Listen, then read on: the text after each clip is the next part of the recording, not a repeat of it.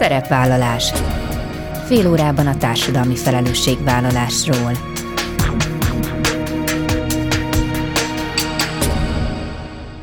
Jó napot kívánok! Bíró Bori köszönti Önöket! Adásainkban hétről hétre példákat hozunk arra, hogy egy-egy cég vagy intézmény, netán magánszemély, milyen formában, milyen eszközökkel járul hozzá anyagi gondok, társadalmi problémák orvoslásához, az életminőség javításához, a fenntartható fejlődéshez. Így módon is kifejezve, hogy felelősséget érez azért a környezetért, amelyben él és dolgozik.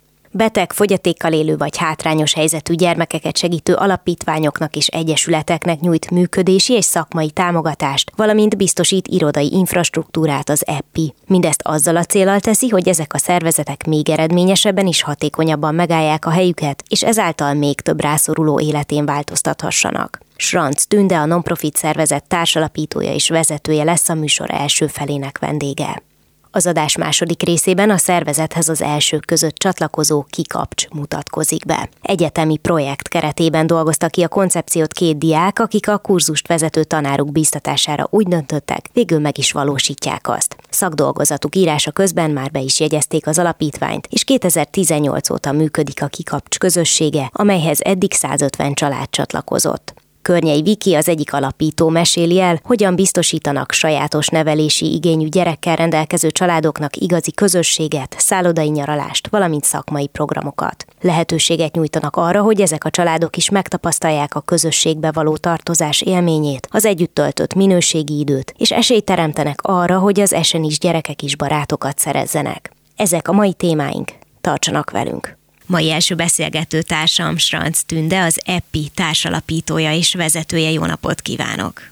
Jó napot kívánok! EPI mert hogy a happy egy kicsit megvariálva, majd erről is fogom kérdezni, hogy honnan ered ez a név, és azt hiszem elég jól lefedi egyébként az önök munkáját, egy non-profit szervezetről van szó, és elsőre talán úgy tűnhet, hogy irodák biztosításával foglalkoznak. Olyan civilek számára, akik beteg, fogyatékkal élő vagy hátrányos helyzetű gyerekeket segítenek, de hát ennél azért többről van szó, úgyhogy talán induljunk egészen az origótól, hogy pontosan mit is csinálnak. Így van egyébként egészen jó, a, így ahogy összefoglalta. Azzal indult az egész, hogy működést próbáljunk támogatni. Viszonylag korán adott volt a célcsoport, az, hogy próbáljunk meg első körben gyerekeket, segítő szervezeteket támogatni és a nulladik pillanattól kezdve abból indultunk ki, hogy nekünk működést kell támogatnunk. Ez az, amire nagyon nehéz Magyarországon egy non-profit szervezetnek pénzt szereznie. A céltevékenységére, az alapműködésére sokkal könnyebb, azt könnyen megértik az emberek, azt azonban még, hogy ezt a szervezetet működtetni kell, esetleg itt teljes állásba kell embereknek dolgozni ahhoz, hogy minden flottul menjen, és az a szuper dolog egyébként meg is tudjon valósulni, ami az adott szervezetnek a céltevékenysége, hogy akár ezt irodából is muszáj egy bizonyos méret, egy bizonyos munkavállaló vagy önkéntes szám fölött működtetni, az nem annyira egyértelmű, és arra nehezebb pénzt gyűjteni. Ezért arra gondoltunk, adottság volt, hogy egy irodaterületet használhatunk itt a nyugati tér közepén, és abból indultunk ki, hogy akkor ez egy állandó iroda lehet ezeknek a szervezeteknek. Viszonylag korán felismertem azt, hogy jó eséllyel tudunk majd sok szervezetet befogadni, hiszen ezek az emberek az idő nagy részében a munkájukkal, a céltevékenységgel foglalkoznak, ami azt jelenti, hogy nagyon sokat vannak a gyerekek körül, a gyerekek környezetébe, vagy ezeket a, a szolgáltatásokat intézik, menedzselik, tehát nem 8 órában az irodában ülnek, ami viszont azt jelenti, hogy egy adott irodakapacitást jól ki tudunk használni ebben a forgó vagy hát ilyen rotálódó rendszerben, és így indult el az EPI, hogy biztosítsunk elsősorban irodát az itt dolgozó nonprofitoknak, és mellette segítsük a nonprofit szakmai munkájukat, ami szintén nem a céltevékenység szerinti szakmai munkájuk, abba mi soha nem szóltunk bele, és nem is fogunk, hanem abban segítsünk nekik, hogy a non-profit működés és működtetés terén legyenek ők eredményesebbek, hatékonyabbak, hiszen akkor biztosan több gyerekhez, vagy esetleg több szolgáltatással jutnak majd el. Ez a forgóiroda koncepció egy picit hasonlít talán a közösségi irodák működésmódjára, ugyanakkor az alapján, amit említ, azért úgy tűnik, hogy mégiscsak egy hiányterületre sikerült rá rátapintani. Hogyan fogalmazódott meg az, hogy ebből alapítványt kell létrehozni, és van-e köze ennek az egész hát filozófiának vagy gondolkodásmódnak ahhoz, hogyha jól tudom, akkor Tünde még gyerekként orvosnak készült, aztán közben mégiscsak úgy alakult, hogy közgazdász és jogász lett, de hát kívülről figyelve ezt a tevékenységet, ennek valahol mégiscsak egyfajta segítő szakmához van most leginkább köze. Ez így van, elég nagy kanyarárán. A tényleg, hogy valahogy visszataláltam oda, ahova valószínűleg igen, a, a gyerekként is húzott a szívem. Igen, egyébként ez egy abszolút álom és vajillő találkozás volt. Az, ahogy ez a, az én életemben szembe ez a lehetőség, és én azonnal tudtam akkor, hogy, hogy nekem ezzel élni kell, és hogy ez lesz az én utam. És amikor szembe jött ez a lehetőség, akkor nagyon sokat dilemmáztunk, hogy az EPI egy alapítvány legyen, vagy ez gazdasági társaság, és egyik sem az igazi, egyik sem volt a nyerő választás, de dönteni kellett, ezért egy gazdasági társaság lett, de ennek egyetlen egy oka van, ez nem fedi le a tevékenységét, hiszen az EPI-nek semmilyen saját jogú bevétele nincsen, az EPI 100%-ban támogatásból, egy magánszemély támogatásából tartja fenn magát. Ha ezt nézzük, közelebb állna az alapítványi működéshez, de az üzenet viszont nagyon fontos volt, üzenetértékű volt a szervezeti forma választása, mert mégiscsak az volt a cél az első pillanattól kezdve, hogy próbáljunk meg minél több olyan dolgot áthozni az üzleti életből, olyan módszereket, olyan szemléletet, ami nem, abszolút nem ráerőszakolva, de igenis beilleszthető a non-profit működésbe, és mindezt csak azzal a célral, hogy ezt a működést könnyebbé, hatékonyabbá, eredményesebbé tegye. Úgyhogy ez, ez indokolt egyébként a társasági forma választást, ami egy, egy non-profit ZRT-ként működik az EPI, kicsit kakuk tojás, tehát nem volt hm. olyan szervezeti forma így az adott szervezeti formák között, ami úgy igazán lefette, vagy igazán találó lett volna egyébként a mi működésünkre. Oké, okay, és mi a modell lényege? Tehát lehet önökhöz jelentkezni, vagy kiválasztják azokat az alapítványokat, akik úgy gondolják, hogy passzolhatnak ebbe a, hát talán mondhatom, hogy közösség valahogy nekem ebből az egészből most az rajzolódik ki, hogy azért ez már egy több annál, mint csak egy puszta szolgáltatás, hanem itt már kialakul egy közösség is. Szóval, hogy hogyan lehet az EPI-hez csatlakozni? Ez a közösségi elem, ez egy, ez egy nagyon-nagyon fontos, unikális része a mi működésünkben, erre majd egy picit visszakanyarodok, hogy ez, hogy ez hogyan is alakult így. Ez első kettő szervezetet kerestem meg én, amikor elkezdtem építeni az EPIT, és onnantól kezdve megtalálnak minket a szervezetek. Az volt eddig a szerencse, hogy, hogy viszonylag jó ütemben, tehát hogy mindig valahogy úgy, úgy jött a szervezetek, ahogy mi be is tudtuk integrálni őket, tudtunk is haladni az ő támogatásukkal, fejlesztésükkel. Az alapkoncepció az volt, hogy ha bekerül ide egy szervezet, akkor nagyon fontos, hogy mindenképpen egyedileg kezeljük nagyon szuper fejlesztő programok vannak a, non-profit, a magyar non-profit piacon, amik három-hat hónapon keresztül egy nagyon jól összeállított tudást próbálnak meg átadni a szervezeteknek. Semmiképpen nem gondoltam, hogy feladat az, hogy én esetleg egy harmadik vagy negyedik verziót ezekből létrehozzak, hiszen ezt tök jól összerakták már hasonló segítő szándékú emberek. Ezért azt gondoltam, hogy amit én nem látok, hogy ami unikális lenne, az az, hogyha itt hosszabb távon tudnánk kísérni és fogni a kezüket. És ez nem jelenti azt egyébként, hogy itt nincs egy olyan alapvető, egy ilyen alap tudás készlet, amit mi nem próbálunk átadni az adott szervezetnek, de hogy semmiképpen sem egységesítve, hanem, hanem abszolút adott szervezetre szabva. Az nagyon fontos, abban próbálunk segíteni, hogy egy viszonylag jól átgondolt stratégia mentén tervszerűen építkezzen a szervezet, hogy minél kevesebb legyen egy, egy segítő non-profit szervezet életében a kanyar, a felesleges projekt, ebben próbálunk mi segíteni, hogy tervezhető legyen ez a tevékenység, minél kevesebb legyen benne a mellékút, mert hogy ez fog utána előbb-utóbb egy kiszámítható működést eredményezni, és nem is feltétlenül a szervezet szempontjából kiszámítható, bár ez egy nagyon fontos cél, hogy fenntartható szervezetek legyenek, akiket mi a végén elengedünk, ha egyszer elengedünk szervezetet, de hogy főleg az érintettek szempontjából kiszámítható legyen ez a működés, mert hogy azt gondolom, hogy az a legfontosabb, hogy azok, akik számítanak ezekre a szervezetekre, azok tudhassák azt, hogy a következő évben, vagy akár a következő két-három évben is számíthatnak ezeknek a szervezeteknek a munkájára. Ez talán az, ami, ahogy ha meg tudná, ha szakmailag meg kellene fogalmazni azt, hogy, hogy mi a mi koncepció, mi a mi célunk, és egy picit visszakanyarodva erre a közösségre, ez valamiért az első pillanattól kezdve egy ilyen vágyott állapot volt számomra, hogy itt majd együtt élnek non-profit szervezetek, és ezek a szervezetek segíteni fogják egymást. És az első pillanattól kezdve ezt a modellbe beépítettük, Itt minden szolgáltatást támogatásként kapnak a szervezetek, sem az irodáért, nem kell semmit fizetniük, sem a tanácsadásokért.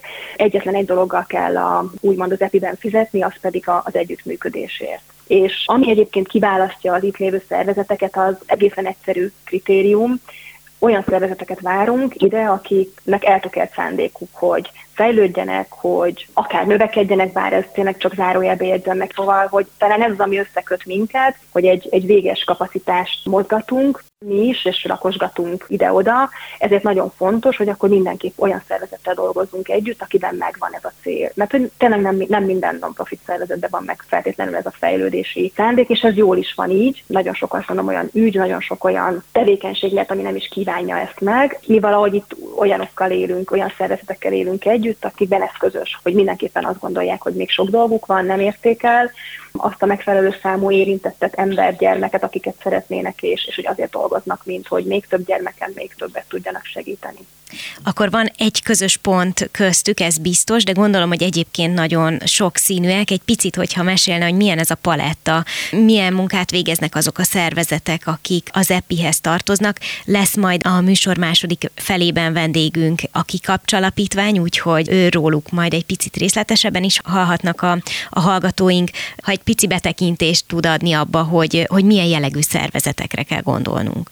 21 szervezet élik most együtt, én nagyon szeretem ezt használni, lehet, hogy egyébként nem a legmegfelelőbb szó, de 21 szervezet használja jelenleg az EPI irodáját és a szolgáltatásait, és talán három nagy kategóriát tudnék mondani. Van egy nagy blokk, ami alapvetően egészség köré tehát olyan szervezetek, akik valamilyen módon beteg vagy nehéz helyzetbe került gyerekekkel, valamilyen fogyatékkal élő gyerekekkel foglalkoznak, és nekik, illetve az ő családjaiknak próbálnak segíteni, az ő életkörülményeiken próbálnak javítani. Vannak a, talán így az oktatás, vagy lemaradás, felzárkóztatás területén dolgozó szervezetek, akik a, a nagyon nehéz körülmények között élő gyerekeket próbálják meg, az ő kezüket valahogy megfogni, és, és kísérni őket, hogy minél nagyobb esélyük legyen nekik egy teljes életre, és ne, ne vigyék tovább mondjuk a generációkon át örökítődő szegénységet és hátrányos helyzetet.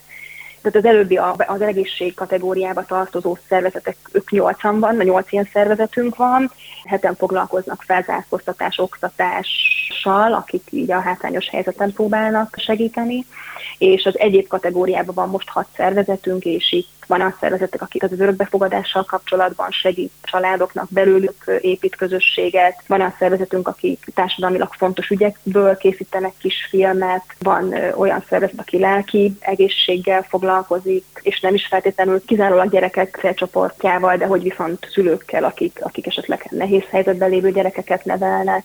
Szóval az egy vegyesebb kör, talán így, vannak jól beazonosítható kategóriák, hogyha csoportosítani kell az itt lévő szervezeteket. És akkor már csak egy dolog maradt hátra, az önök neve majdnem azt jelenti, hogy boldog, happy, csak H nélkül, tehát epi.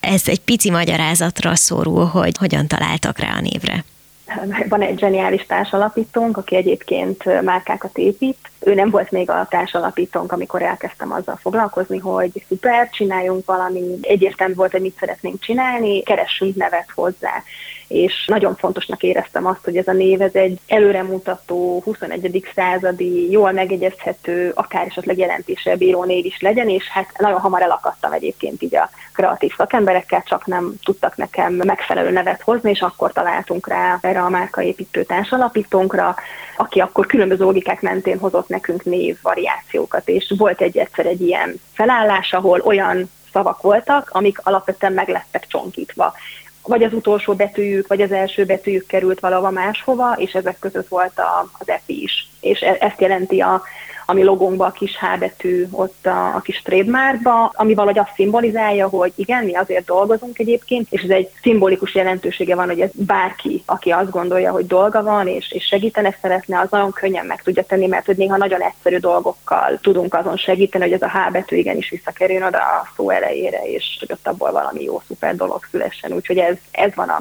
az EPI a logónk mögött, meg a nevünk mögött, igen, ez a, ez a logika vagy gondolat mögött.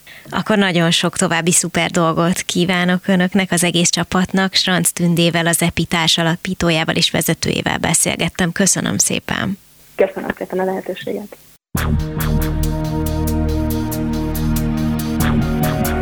Szerepvállalás Fél órában a társadalmi felelősségvállalásról.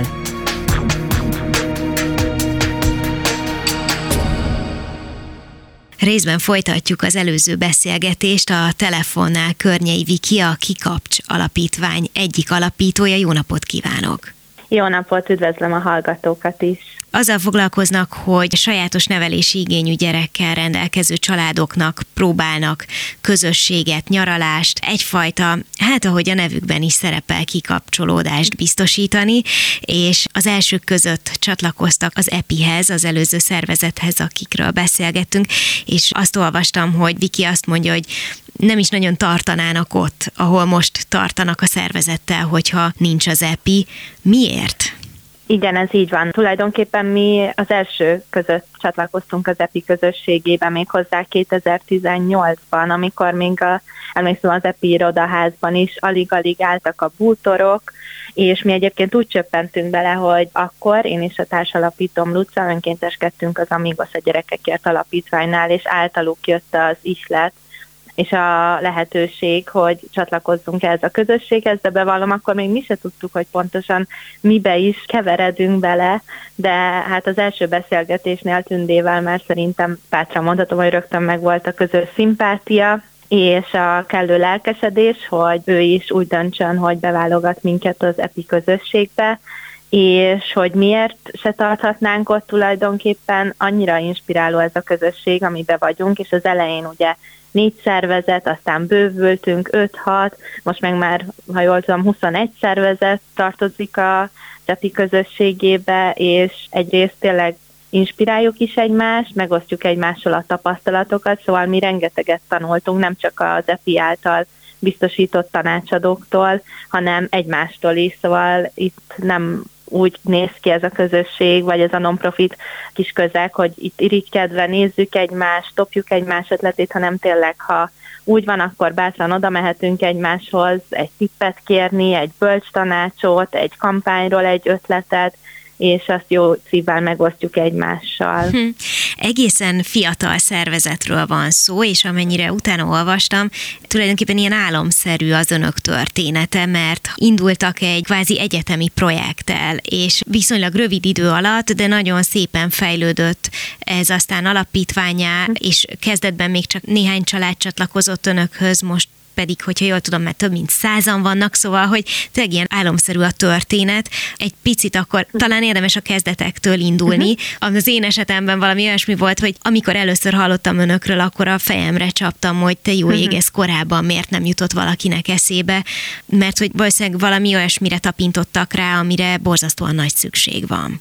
Igen, hát a kezdetek kezdete úgy nézett ki, hogy Luca a társalapítom és én egy egyetemre jártunk, a BME-re, ahol Luca elhívott engem egy külön kurzusra, annak az volt a neve, hogy Startup VIP, aminek a lényege úgy nézett ki, hogy egy ötlettel kellett menned, és az ötletet a szemeszter végére pedig meg kellett valósítanod.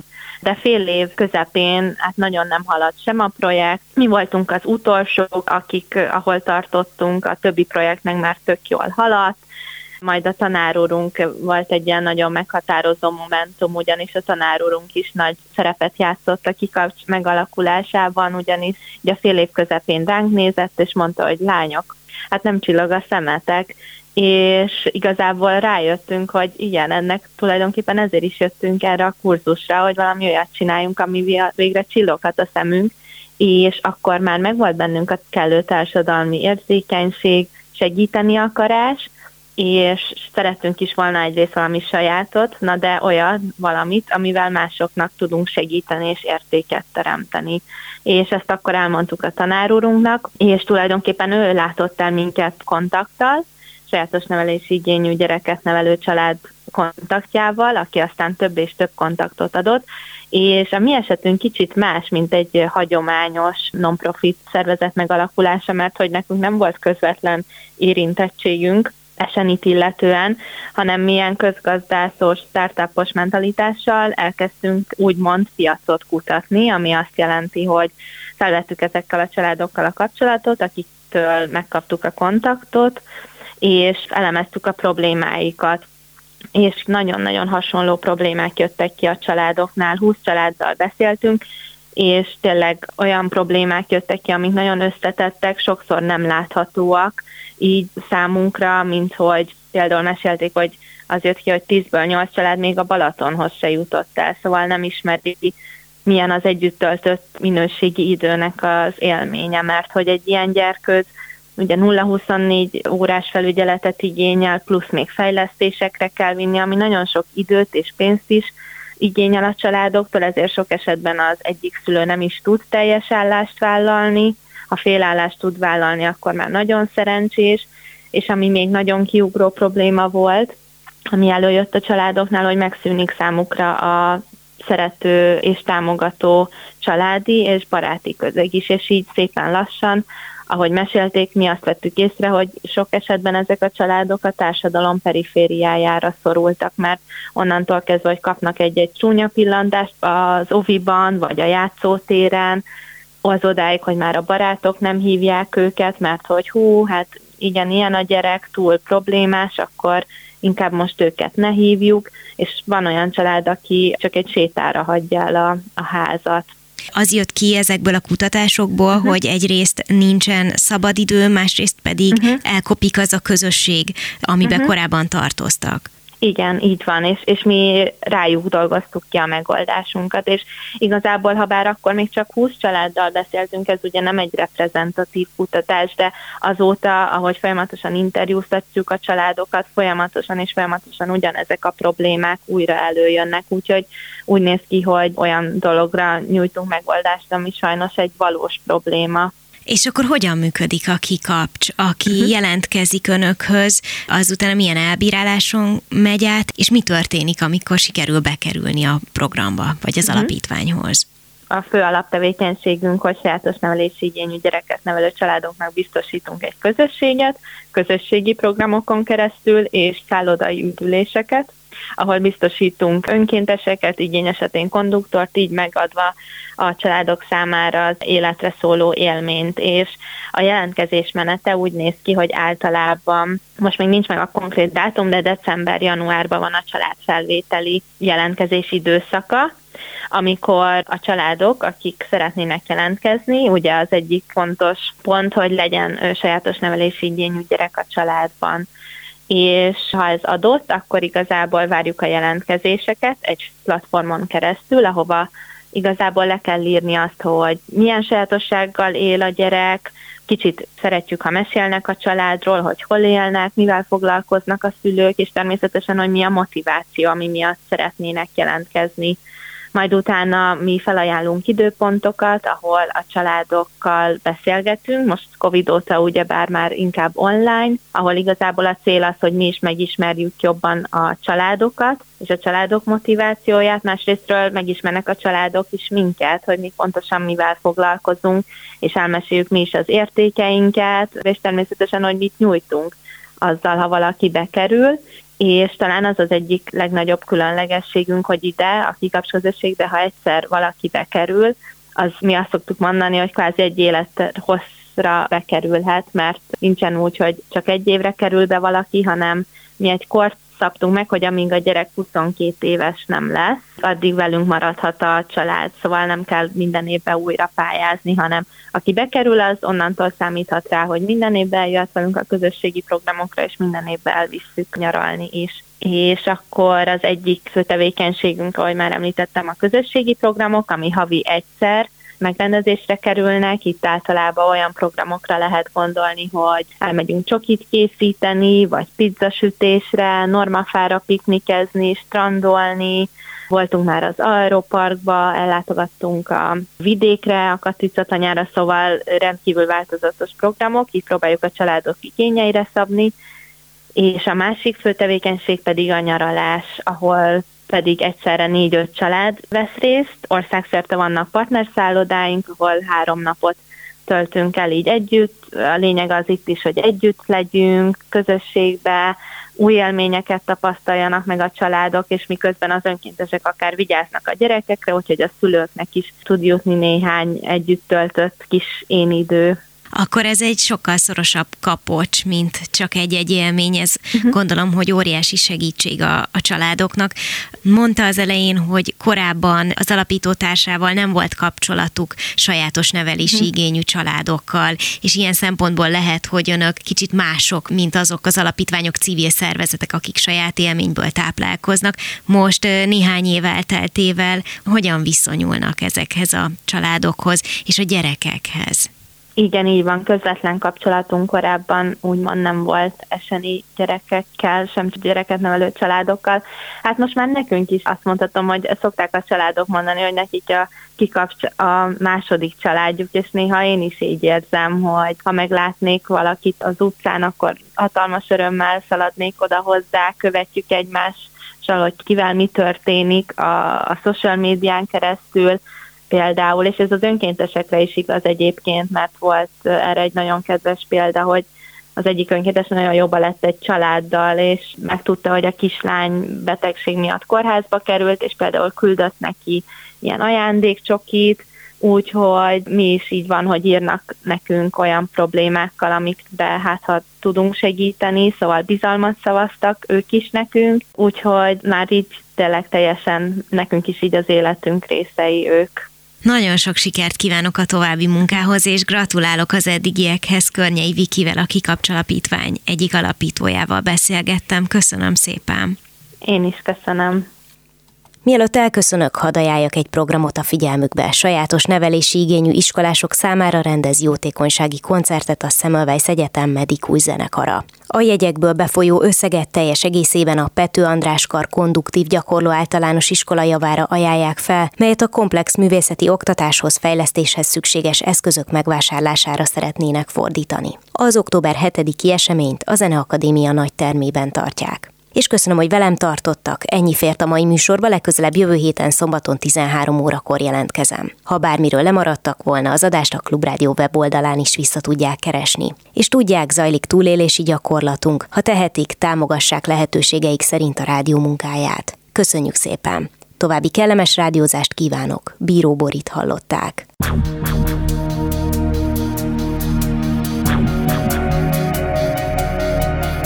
A Szerepvállalás című műsorunkat hallották.